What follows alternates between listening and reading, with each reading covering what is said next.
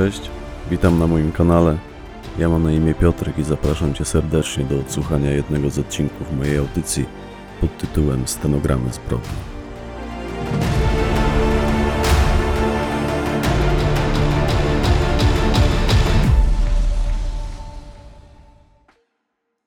Julo, część szósta.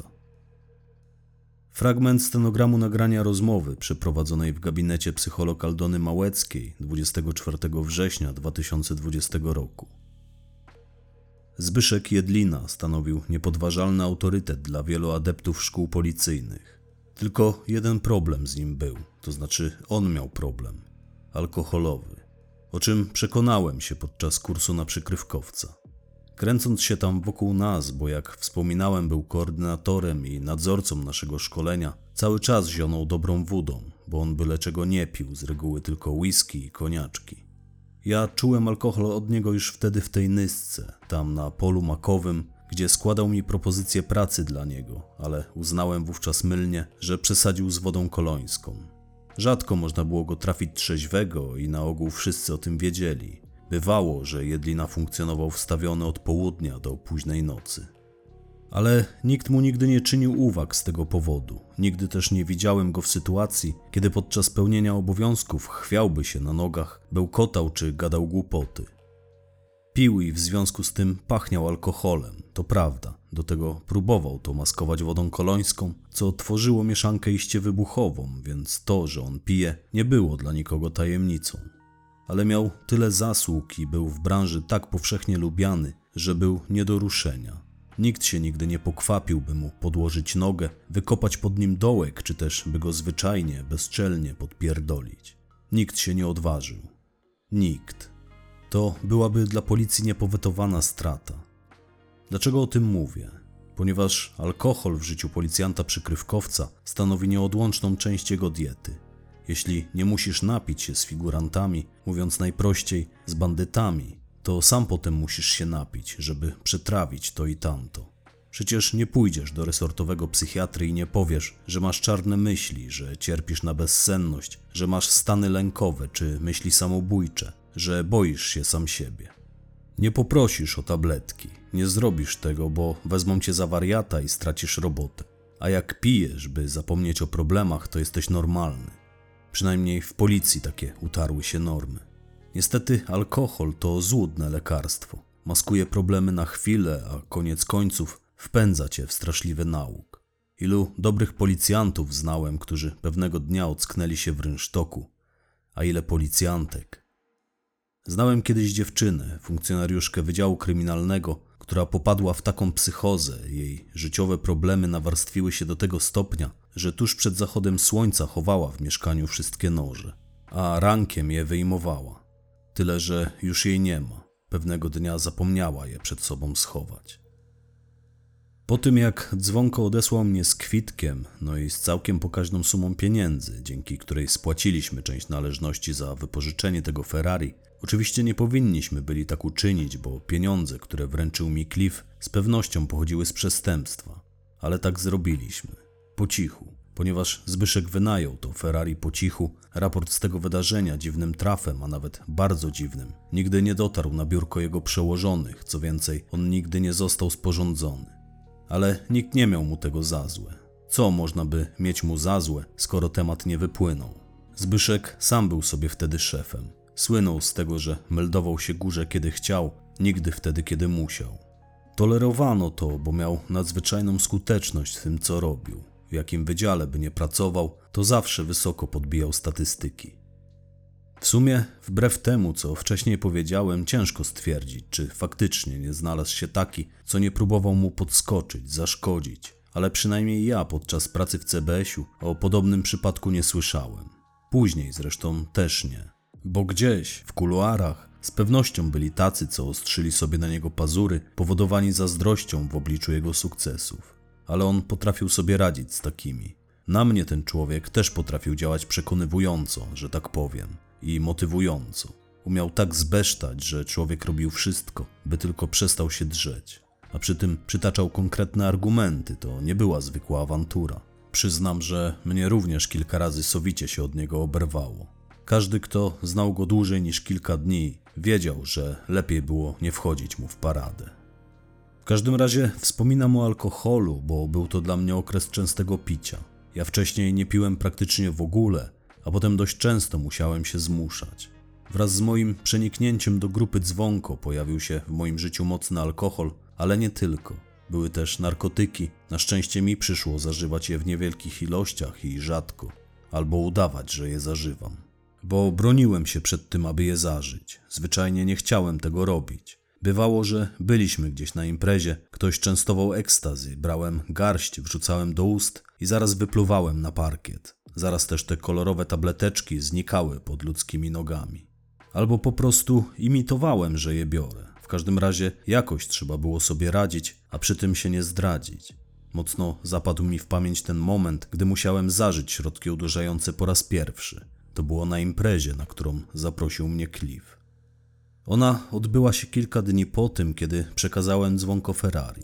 Oni wciąż świętowali to Ferrari i głupio im było chyba mnie nie zaprosić. Cliff, wręczając mi wtedy reklamówkę z pieniędzmi, powiedział: Wpadnij do nas w sobotę, tu do bałaganu, na imprezę. Będzie muzyka, alkohol i dziewczyny. Przyda ci się trochę rozrywki, bo widzę, że jesteś ekstremalnie spięty. I dobrze widział, byłem spięty, a wręcz załamany, bo miałem wrażenie, że moja misja skończyła się, zanim się w ogóle rozpoczęła. Na szczęście wyszło potem inaczej. Dostałem się do ekipy, grupa mnie dość szybko zaakceptowała. Nawet Zbychu nie musiał już nikogo przymykać w areszcie. Całe szczęście, bo mogłoby się to komuś wydać nieco podejrzane. To był sobotni wieczór, wiosna w pełni, piękna pogoda wtedy panowała. Po srogiej i przygnębiającej zimie powoli wracała mi chęć do życia. Wszedłem do bałaganu jak każdy przez główne wejście. To znaczy, jak każdy członek grupy dzwonko, bo klienci z zewnątrz mieli tylko jedną możliwość dostania się do agencji mianowicie przez wysoką bramę, przez którą mogli wjechać wyłącznie taksówką. Dzwonko miał układ z jedną z korporacji taksówkarskich, że tylko oni mogą wwieźć klienta do środka. Nawet jak klient zjawił się pieszo i chciał wejść od tak z ulicy, to musiał wsiąść do taksówki, bo ten bałagan był ogrodzony wysokim płotem prawie pięciometrowym. Miało to na celu uchronić go przed ludzkim wzrokiem, a przede wszystkim jego klientelę, którą w znacznej mierze stanowili ludzie w okolicy znani i szanowani. Ale o tym później. W każdym razie dostać się do środka, jeśli nie miało się znajomości, jeśli nie było się pewniakiem posiadającym kartę członkowską, nie było łatwo. Trzeba było zamówić taksówkę określonej korporacji, chociażby do przejechania było tylko 5 metrów. Należało uiścić opłatę wstępną, przekroczyć jako pasażer taksówki bramę agencji, potem brama była zamykana, klient mógł bezpiecznie wysiąść. Taksówka przejeżdżała na drugi koniec sporego podwórza i tam wyjeżdżała na zewnątrz, drugą bramą, gdzie potem czekała na klienta, by go odwieźć. A licznik bił. Taksówkarze dwoili się więc i troili, by znaleźć dzwonko klienta, mieli z tego spory przychód. Zacierali ręce, widząc szukającego przygód frajera, który zajął miejsce w ich taksówce. Właściwie każdemu proponowali odwiedziny w burdelu. Zarabiali krocie na napalonych młodzieńcach, biorących udział w spędzie nazywanym wieczorem kawalerskim. One się wtedy zaczynały robić w Polsce modne. Gdyby te panny widziały, co ich narzeczeni wyprawiali na krótko przed ślubem, nieważne, nie moja sprawa. Sam też nie byłem święty. A skąd klient miał wiedzieć, że to akurat ta taksówka jest w stanie go tam zabrać? Bo każdy taksówkarz, który pracował w układzie z dzwonko, miał wizytówkę jego przybytków na tylnej szybie. Wizerunek półnagiej kobiety tańczącej na róże, a pod spodem widniał napis, który głosił: Zabiorę cię do raju. Bo rzeszowska agencja nazywała się Raj, z kolei ta w Tarnowie nosiła nazwę Piekło, a ta w Nowym Sączu Twoja Nefretete. Wszystkie należały do dzwonko, pieczę nad nimi sprawowała Ećka, która jako menedżer regularnie poruszała się między tymi trzema miejscówkami. No i ludzie dzwonko, oni też tego pilnowali, pod przewodnictwem Cliffa. Bo kłopotów było z tym co niemiara. Prowadzenie agencji towarzyskiej to nie jest łatwy biznes. Po przekroczeniu furtki minąłem spore kojce dla psów, w których Cliff trzymał swoje amstafy i wszedłem do środka okazałej willi. Od razu uderzyło mnie płynące z sufitu światło dyskotekowych lamp. Te migoczące błyskotki takie i wszędobylskie kolory. Latało to tam na pełnej kurwie, na początku strasznie mnie irytowało, potem się przyzwyczaiłem. Tam była spora sala, był w niej doskonale wyposażony bar, było kilka stolików, osłonięte kotarami dwie spore loże, ogromny telewizor wisiał na ścianie, płynęła z niego muzyka, bo non-stop ciszej lub głośniej grało tam MTV i były tam trzy rury do tańczenia, na takim podeście, przy czym boczne podesty były niższe od środkowego, plus dwie dodatkowe rury, po jednej w każdej loży. W lożach zaś można było zamówić prywatny taniec. Ładnie to wszystko było zrobione, schludnie, elegancko. Tylko te mrugające światła, te odcienie różu i czerwieni działały mi wciąż na nerwy. No i te welurowe kanapy. A tak poza tym czułem się tam jak w zwyczajnym klubie. Aczkolwiek prawdziwy charakter tego miejsca zdradzały stojące w kątach automaty do gier hazardowych, ta cholerna czerwień i co tu kryć, kręcące się tu i ówdzie roznegliżowane dziewczyny. Niebrzydkie i zgrabne. Ećka, jak sama twierdziła, nie pracowała z byle kim. W momencie, kiedy ja się tam pojawiłem, tych dziewcząt było osiem na etacie, że tak powiem. Dwie Białorusinki, jedna Ukrainka, pięć Polek. Ećka była dziewiąta, tyle że ona nie świadczyła usług. Natomiast rzadko było ich tam dziewięć jednocześnie. Niektóre z nich miały rodziny, dzieci, obowiązki i troski. Traktowały to jak zwyczajną pracę zarobkową. Ja nie wnikałem w szczegóły. Widziałem, że są tam w miarę dobrze traktowane i same też nie miały nic przeciwko tej formie zarobkowania. Przynajmniej początkowo odniosłem takie wrażenie, dopóki nie zacząłem przyglądać się temu lepiej, uczestniczyć w tym, poznawać się, rozmawiać z tymi dziewczynami. Przynajmniej wtedy też, na samym początku mojego zadania, te dziewczęta dość rzadko się zmieniały. Potem już częściej zdarzało się tak, że jedna dziewczyna znikała, na jej miejsce zaraz pojawiała się inna. Przechodziły też z jednego przybytku do drugiego, rotowały między tymi agencjami. Dopiero później dotarło do mnie, że to ma swój cel, że ktoś celowo tak tym zarządza. Wszystko to miało na celu gubić tropy, rozmywać odpowiedzialność, rozbijać nawiązujące się między tymi dziewczętami sympatie, a przede wszystkim te, które zawiązywały się między nimi a ich klientami. Ile one tam męskich serc złamały, to wiedzą tylko one. To specyficzny biznes, o ile można to nazywać biznesem. Trzeba w tym posiedzieć, by mieć to połapane, by sprawnie tym kręcić. Ten raj to było ekskluzywne miejsce. Naprawdę równać się z nim mogły tylko najlepsze kluby z rynku, które zresztą w większości też należały do dzwonko. A jeśli nie należały, to z pewnością nie było wtedy w rzeszowskim rynku knajpy, w której on nie miał lub nie planował mieć udziałów. W ten właśnie sposób część restauratorów płaciła mu haracz, czyniąc go udziałowcem. Inni woleli płacić go tradycyjnie, wręczając gotówkę do ręki Cliffowi i jego ludziom, bo Cliff był skarbnikiem tej ekipy, wielbłądem, jak to się wtedy mówiło, latał dla dzwonko, podliczał ludzi, zbierał należności. Będąc prawą ręką dzwonko, też miał pod sobą kilku silnorękich. Ta impreza, która wydała mi się być imprezą na część zdobytego przeze mnie Ferrari, okazała się być w głównej mierze imprezą na część Janeczka. Janeczek to był człowiek dzwonko, jeden z silnorękich, dawniej szef jego goryli i swego czasu niepodważalny autorytet w tej grupie. Gdy trafił do pierdla, jego miejsce zajął Cliff. On siedział wtedy dosyć krótko, bo czwórkę chyba wtedy odsiedział, w sumie połowę zasądzonego mu wyroku. Trafił za kratki za rozbój i wyszedł za dobre sprawowanie. Coś mu odbiło kiedyś i chyba zwyczajnie z nudów to zrobił, oczekując w aucie na dzwonko pod salonem fryzjerskim, ostukał sobie gościa. Spodobał mu się jego prochowiec. Tak, prochowiec. Gangus połakomił się na elegancki prochowiec. No ale takie były czasy, niełatwo było o dobre ciuchy. A tamten mężczyzna, ofiara tego napadu, okazała się być nowym w mieście prokuratorem. I to mocno charakternym. Facet nie popuścił, doprowadził do skazania Janeczka. Potem, gdy Janeczek wychodził z pierdla, ten sam prokurator współpracował już z dzwonko. Wiem, bo spotkałem go tam właśnie wtedy, na tej imprezie. Jako jeden z pierwszych witał się z tym Janeczkiem, obściskiwał się z nim jak stary znajomy. Widocznie miał już wszystko wybaczone. to między innymi dzięki moim zeznaniom prokurator Mieszkowski dostał srogą pajdę za przynależność do zbrojnej grupy przestępczej. Zresztą miał na sumieniu bardzo złe rzeczy. Może później też pani o nim opowiem, bo teraz o Janeczku miało być. Więc jak się okazało, to była w głównej mierze jego impreza powitalna. A że to ham był skończony, on był dziki wtedy, bo człowiek, który świeżo wyszedł z więzienia, zachowuje się z reguły jak dzikus, wszystkiego chce spróbować, wydaje mu się, że zyskał nowe życie, że stał się nieśmiertelny i pozostanie już na zawsze nieuchwytny. On na tej imprezie był bardzo pobudzony, skakał, bawił się, tańczył na stole, ale też wszystkich wulgarnie zaczepiał, rzucał w ludzi jedzeniem, prowadził się bardzo grubiańsko i opryskliwie. Być może wpłynęła na to spora ilość środków uderzających, które zażył, bo już na samym początku skąpo ubrane dziewczyny postawiły przed nim metalową tacę z towarem. On sobie co rusz pociągał z niej przez 100 dolarówkę. Najpierw te dziewczyny częstowały nas, gdy wchodziliśmy na salę. Oni w ten sposób sprowadzali wszystkich do jednego poziomu, starali się wyłuskać możliwego kreta. Wiadomo przecież, że pies narkotyków raczej nie zażyje. No ja zażyłem. Nigdy wcześniej nie zażywałem, ale nie spodziewałem się jakichś szczególnie oszałamiających efektów. I zażyłem, bo nie za bardzo miałem inne wyjście.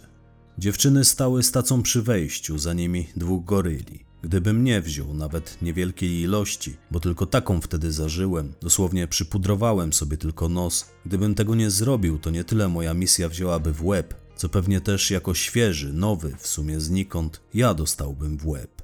Dla nich rachunek był prosty. Kto nie brał, ten konfident albo glina.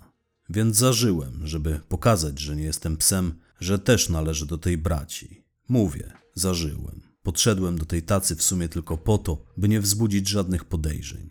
I potem dziewczyny postawiły tę tacę na stole przed Janeczkiem. On się z niej regularnie częstował. Zresztą, kto chciał, to mógł się częstować. Dzwonko urządzał huczne imprezy, w ich trakcie nie żałował nikomu.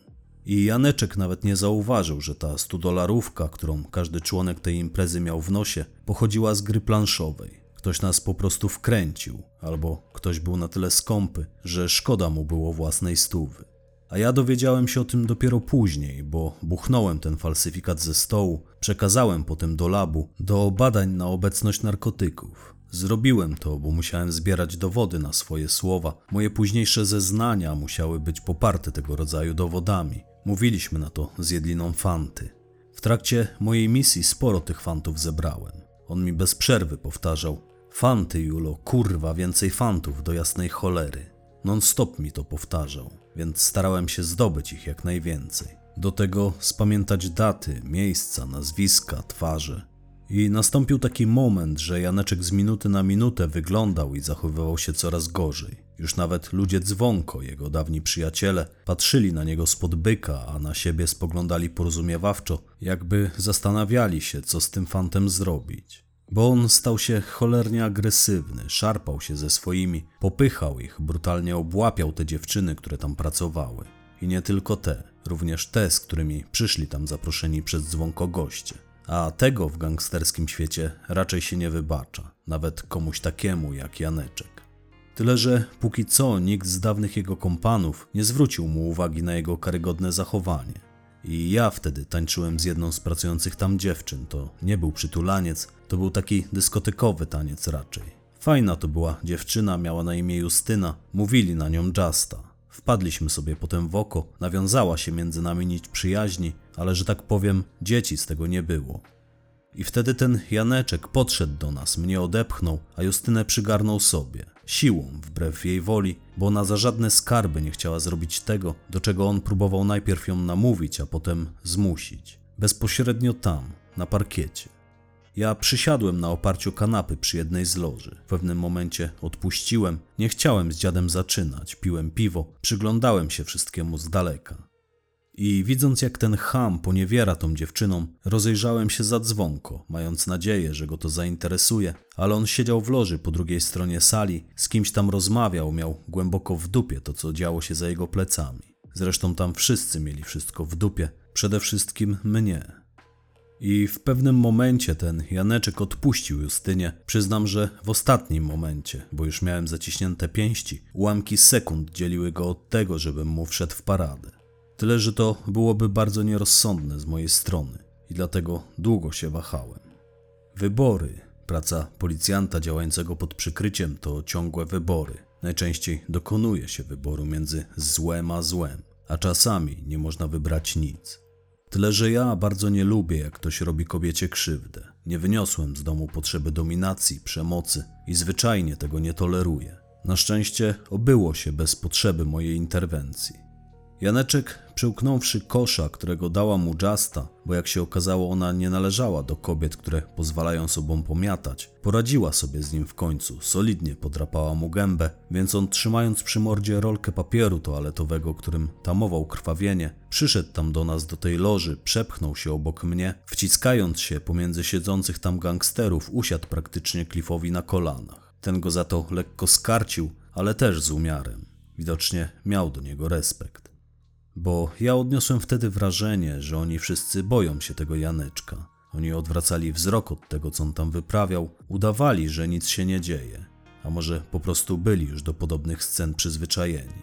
W każdym razie ja nie byłem i patrząc potem, jak Janeczek siłuje się w tej loży na rękę z jednym z obecnych goryli dzwonko, bo to była ich ulubiona klubowa rozrywka na tym etapie odurzenia. Oni siłowali się na rękę o kasę, zakładali się o różne rzeczy, ciągle ze sobą o coś rywalizowali. Wygraną oczywiście musiały być dolary, oni złotówek nie uważali prawie wcale. Forsa, którą dostałem od dzwonko za brykę, którą mu sprowadziłem, to też były dolary. Mówię, oni gardzili rodzimą walutą, zresztą kto wtedy nią nie gardził? Peweksy nie wzięły się przecież znikąd. A że ci ludzie mieli dolarów sporo, to byli częstymi gośćmi peweksów, co zresztą było widać po tym, jak chodzili ubrani. I widząc, jak oni się siłują w tej loży, aczkolwiek żenująco to wyglądało, bo obaj byli dość mocno porobieni, zrozumiałem, że do nich dociera tylko jeden argument, na nich robi wrażenie tylko jeden życiowy aspekt przemoc, a mianowicie kult przemocy, w którym siedzieli po uszy. Tak, większość tych osobników kultywowała przemoc, prowadzili się bardzo agresywnie, ktoś powiedziałby męsko, ja mówię wręcz przeciwnie. Ciągle stawali ze sobą w jakieś szranki, wymyślali jakieś konkursy, a to kto ma większe mięśnie, kto ma lepszą giwerę, brykę, ładniejszą kobietę. A jak nie potrafili dojść potem do porozumienia, to lali się nawzajem po mordach. Nie wszyscy oczywiście, ale większość z tych osobników non-stop potrzebowała adrenaliny. Zwłaszcza po alkoholu, czy będąc pod wpływem środków udurzających, brało ich na różnorakie konkury. I dotarło do mnie wtedy, że koniec tej imprezy będzie również moim końcem w tej grupie, że oni po prostu przybiją mi sztamę, a potem o mnie zapomną. Przecież większość z nich do tamtej pory nawet nie znała mojego imienia. Więc aby wyrobić sobie wśród nich markę, aby zechcieli mnie zauważyć, a być może pracować ze mną, to znaczy działać, bo ciężko nazwać pracą to, co robili, więc postanowiłem, że postawię wszystko na jedną kartę, mianowicie, by zwrócić na siebie ich uwagę, dam im się brutalnie we znaki, bo tak czułem, że tylko to na nich podziała. Wyczekałem więc odpowiedni moment, zamówiłem na swój koszt siedzącym obok mnie w loży kobietom drinki, facetom piwo, a kiedy kelnerka je przyniosła, trąciłem trzymaną przez nią tacę. Niby to chciałem wstać i po prostu zahaczyłem o nią barkiem. I to wszystko z tej tacy runęło na Janeczka. Tak to sobie obliczyłem. I wywołałem tym samym zamierzony efekt. On, mimo że w tamtym momencie był już raczej spokojny, przygazł, gdy poczuł na gębie długie paznokcie Justy. W tamtym momencie, kiedy spadły na niego te wszystkie szklanki i to wszystko się na niego wylało, wściekł się chyba do granic swoich możliwości. Ale skakał, ale wyzywał. Szkoda gadać. W każdym razie ja tuż po tym, jak nazwał mnie leszczem i powiedział, że pokonałby mnie jednym ciosem, że jestem jednostrzałowiec i należy mi się w pierdol, ale znów przygasł, bo Cliff go zaczął uspokajać. Ja widząc, że napięcie, które skrycie staram się podsycać, spada, podniosłem się z kanapy, powiedziałem Przepraszam, szanowne panie, jeszcze raz. Potem spojrzałem kpiąco na Janeczka, mówiąc a jak się komuś nie podoba, to zapraszam, niech staje ze mną w szranki. I Janeczek zgłupiał, spytał o chuj mi chodzi. Więc mówię do niego, idziesz na solo czy nie, frajerze? A Cliff szarpie mnie za ramię, mówi do mnie, ty, co ty robisz? Weź kurwa, nie fisiuj. A ja dalej z determinacją patrzę na Janeczka, mówię do niego, no chodź, mówiłeś, że mnie wyjaśnisz jednym strzałem. To dawaj, obiecuję ci, że będziesz kontent. Dawaj, tu i teraz. Tak, zagrałem takiego agresywnego buca. I widocznie wszedłem mu na ambicje, zresztą tam się już połowa sali zaczęła nam przyglądać. Wszyscy byli ciekawi reakcji tego monstrum, bo to była ogromna turboświnia. On pół wieczoru się chwalił, że utrzymał w więzieniu masę, a nawet ją poprawił, dobijając pod 130 kilo dzięki regularnym dostawom do więzienia sterydów i paszy dla byków. Co tak pani na mnie patrzy? Normalnie. Przecież nie było wtedy tylu odżywek białkowych co dzisiaj. Wtajemniczeni wiedzą, na czym robiło się wówczas masę. I ostatecznie udało mi się go sprowokować na tyle, że wystartował do mnie z łapami jeszcze w tej loży. Ale wywabiłem go na środek sali, tak by wszyscy mogli stać się świadkami tego, co miało mu się za chwilę przytrafić, co sobie wymyśliłem. Pamiętam, że wychodziłem na ten parkiet z myślą: Ja ci kurwa pokażę jednostrzałowca, złama się. I jak tylko Janeczek wygramolił się z za stołu, wylazł do mnie, przestał drzeć mordę i rozbujał łapy, otrzymał cios w gardło. Ale nie za mocny, taki tylko, żeby sobie wziął na wstrzymanie, żeby zrozumiał na co się porwał i sekundę później złapał się za gardło, harcząc padł na kolana, wykonywał jakieś niezrozumiałe dla zszokowanej publiczności gesty, potem upadł na plecy, powierzgał trochę kopytami, silnie przy tym zaczął sinieć i widząc, że sytuacja wymyka się spod kontroli, podbiegłem do niego i wyjąłem mu z gardła grdykę. Normalnie chwyciłem ją palcami i wyciągnąłem, żeby się nie udusił bo ona wpadła mu do gardła, a to całe towarzystwo stało tam w ogromnym szoku, nie mieli chyba pojęcia, co zrobić, jak mu udzielić pomocy. Oni chyba nie mieli nawet pojęcia, co się właściwie stało. Nikt się nie pokwapił do niego. Nikt, tylko ja. Ale przecież nie mogłem pozwolić mu tam zdechnąć na tej podłodze. Nie to było moim zamiarem. I jak już go z tego wyciągnąłem, podałem mu rękę, pomogłem mu się podnieść, honorowo przybiliśmy sztamę, pomogłem mu też usiąść na kanapie, podałem mu szklankę z jakimś sokiem, on odkasłał swoje, potem złapał normalny oddech, ochłonął, pokiwał do mnie głową, pokazał palcami, że już jest z nim okej. Okay. A najbardziej zapadła mi w pamięć ta pieprzona cisza ta, która trwała ze 2-3 minuty od momentu, gdy on otrzymał ode mnie cios i zaczął się dusić, do chwili, jak dał znać, że już jest z nim ok. Bo wcześniej towarzystwo głośno coś krzyczało, skandowali coś na jego cześć, kibicowali wyłącznie jemu. Przestali w momencie, gdy padł wyprowadzony przeze mnie cios, gdy Janeczek upadł na kolana. Wtedy nastąpiła zupełna cisza, bo muzyki już wtedy nie było, ktoś ją wyłączył. Dziś nie mam wątpliwości, że gdyby Janeczek walczył wtedy z kimś innym, otrzymał taki sam cios, a potem ten ktoś nie podjąłby się udzielenia mu pomocy, to on by się skończył tam na tej podłodze. Takich miał kolegów. Oni tam stali jak słupy soli, jakby byli przyspawani do tego parkietu, z rozdziawionymi mordami stali, nie mogąc chyba uwierzyć w to, co się stało, z ich autorytetem, jednocześnie nie mogąc wyjść z podziwu dla mojego czynu. Ludzie, którzy nie potrafią inaczej wyrazić zachwytu, jak tylko stojąc i się gapiąc. Dziś jeszcze nagrywaliby komórkami, wtedy na szczęście takiej opcji nie było. Współcześnie z pewnością Janeczek zostałby gwiazdą YouTube'a. Tylko, że do dzisiaj nie wiem, co zrobiło na publice większe wrażenie. Czy to, że powaliłem tego giganta jednym ciosem, czy może to, że uratowałem go potem przed uduszeniem się. Nie wiem. W każdym razie zyskałem wtedy przyjaciela. Uwierzy pani? Janeczek był potem jednym z tych, którzy szli ze mną w ogień. Mimo, że odebrałem mu autorytet na oczach całego tego tałatajstwa, złożonego w większości z przestępczego półświadka, Janeczek okazał się być spoko gościem. Nie sadził się, nie odgrażał, dziarsko przełknął porażkę, regularnie zbijał ze mną sztamę, pierwszy wyciągał do mnie rękę. Polubiliśmy się potem, aczkolwiek początki, jak pani widzi, mieliśmy trudne. Nikt z tego towarzystwa już później nie kwapił się, żeby do mnie z byle powodu startować z łapami, a już z pewnością nikt, kto był wówczas świadkiem tamtej sytuacji. Co ciekawe, Janeczek też już potem tak nie dokazywał. Możliwe, że bał się, iż ktoś zechce dać mu kolejną lekcję pokory. Kiedy wszyscy już lekko ochłonęli, skończyły się toasty za moje i jego zdrowie. W momencie, gdy siedząc w loży rozmawiałem z jedną z prostytutek, minął nas Cliff. Gestem ręki pokazał mi, że mam iść za nim. I podeszliśmy pod drzwi toalety, ona mieściła się bliżej wyjścia. Stanęliśmy tam pod filarem, ja z Cliffem, a za nim stanęło dwóch jego ludzi. I myślę sobie, oho, będą problemy. Cliff mówi do mnie, co to miało być, co ty odpierdalasz? I ja mówię, a kto pyta, ty czy dzwonko? Na razie ja, odparł Cliff dodając, Módl się, żeby dzwonko nie zechciał zapytać cię o to samo. A ja mówię, żebym się mógł pomodlić, to musiałbyś mi najpierw pokazać, jak to się robi. I to zbiło go z tropu. Widziałem, że on jakby nie wie, co dalej powiedzieć.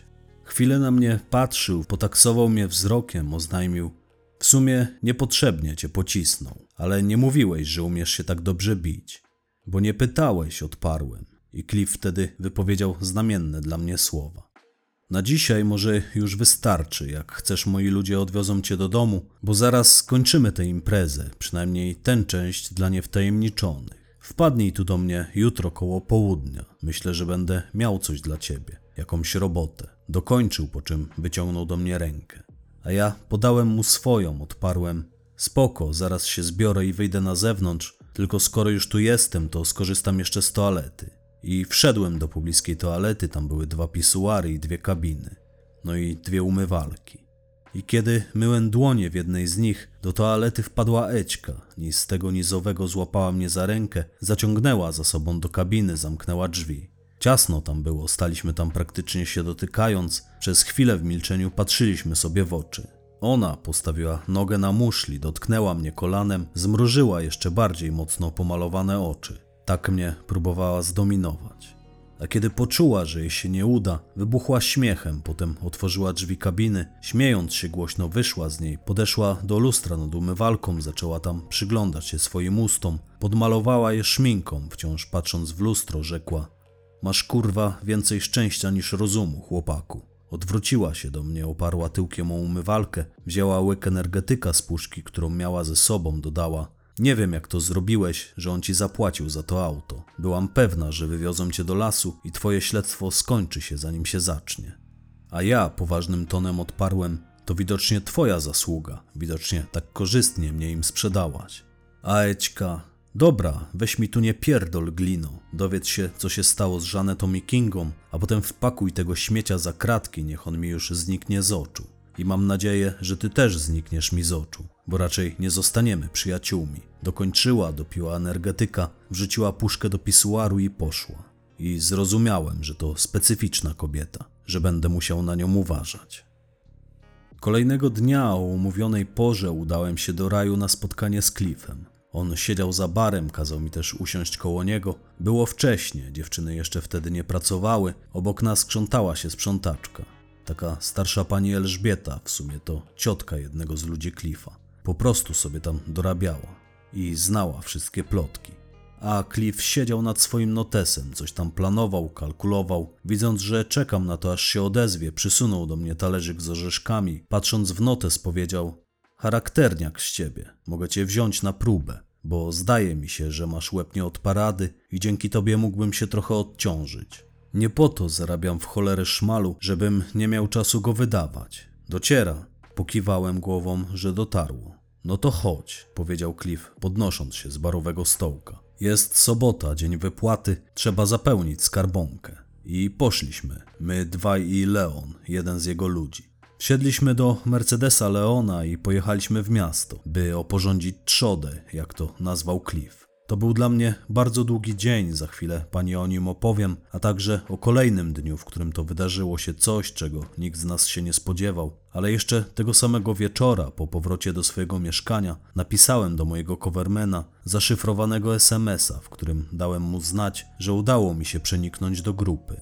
Brzmiał on: Książka przeczytana, w najbliższym czasie ci ją oddam. Musiałem pisać szyfrem na wypadek, gdyby mój telefon wpadł w łapy bandytom. A Zbyszek, wbrew całemu wcześniej ustalonemu protokołowi, widocznie tak bardzo ucieszył się na tego SMS-a, Zbyszek odpisał: A więc mamy ich w garści. Pamiętaj, że wynik tej wojny zależy tylko od ciebie.